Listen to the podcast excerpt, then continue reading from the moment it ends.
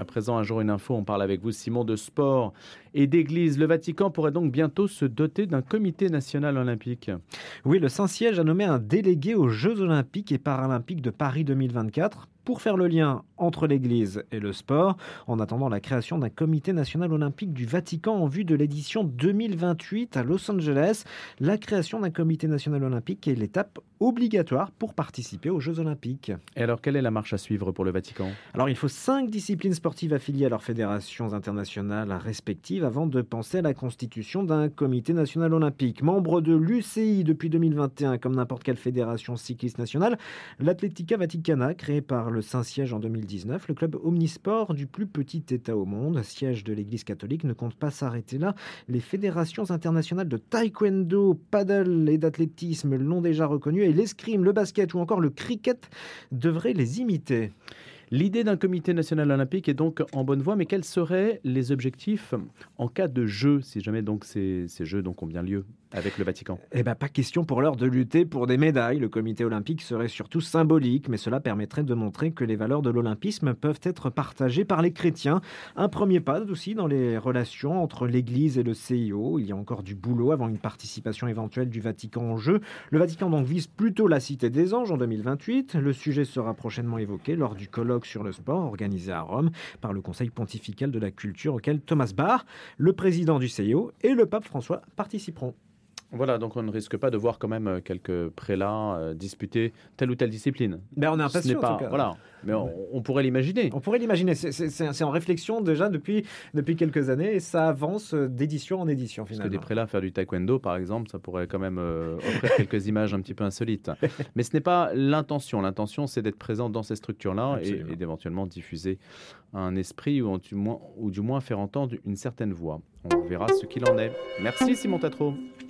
Allez, à présent, on va s'intéresser au congrès Mission qui s'est tenu ce week-end à Paris. Vous savez, pendant trois jours, il a réuni quelques 6000 personnes dans le quartier Montparnasse. C'est un salon national de l'évangélisation, si on peut le présenter comme ça, sous l'influence euh, de certains mouvements, en particulier la communauté de l'Emmanuel et des mouvements d'évangélisation de rue aussi. Donc c'est un certain style aussi qui s'est exprimé, qui s'est imposé en tout cas sur la scène catholique. C'est ce que nous disait euh, d'ailleurs le journal La Croix, qui reconnaissait que cette huitième édition de ce salon qui s'est tenu notamment au, Collège Stanislas et dans divers lieux de la place parisienne, eh bien, avait su trouver sa place. On va en parler avec vous, Louis-Marie Picard, puisque nos équipes étaient présentes et que vous-même, vous avez animé une table ronde. D'ailleurs, c'était samedi matin. Bonjour, Louis-Marie. Bonjour, Louis, et bonjour à tous. Je précise que vous êtes responsable du site internet ici à la radio. Tout à fait. Voilà, donc on va voir un petit peu avec vous ce qu'il en a été de cet événement parisien qui a marqué la rentrée.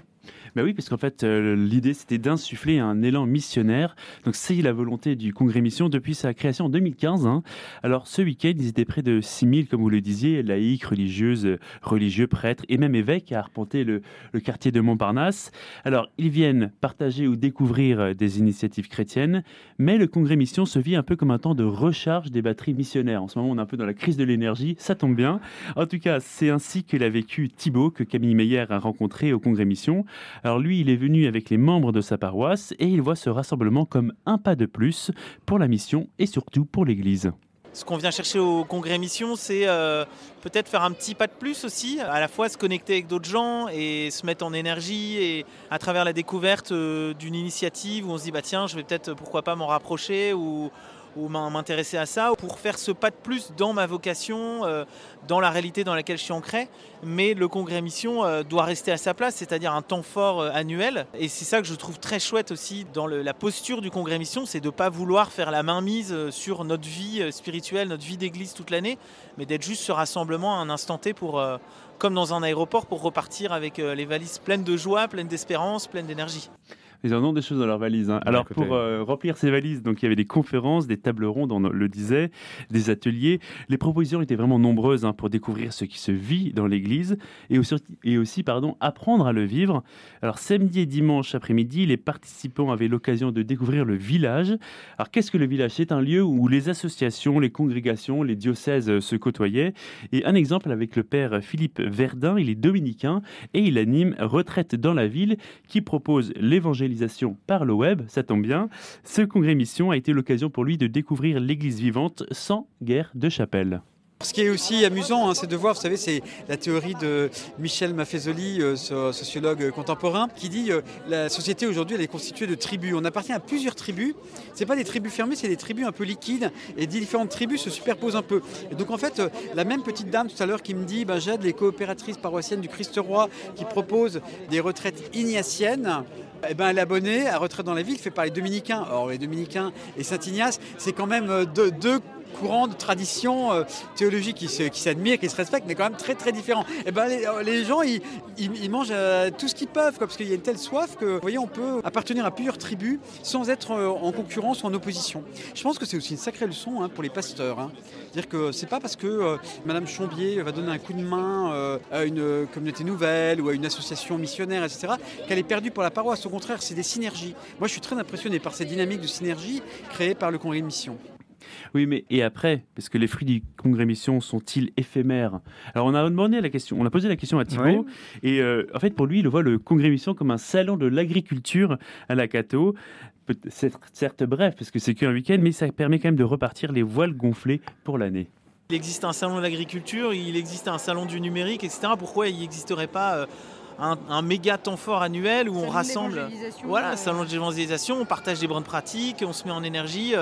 Donc c'est encore une fois, la vocation, c'est de réunir des gens à un instant T, de réfléchir ensemble, d'en former certains, d'approfondir des thèmes, et puis chacun repart dans sa, dans sa réalité, mais euh, fort de, ce temps qui a été vécu, ce temps en Église, à travers euh, justement la liturgie commune, et puis de voir que le Christ, et moi j'étais marqué, euh, bouleversé de voir qu'il y a l'adoration là juste à côté. Enfin, on est vraiment dans un lieu où Jésus est présent pour, pour mettre du vent dans nos voiles.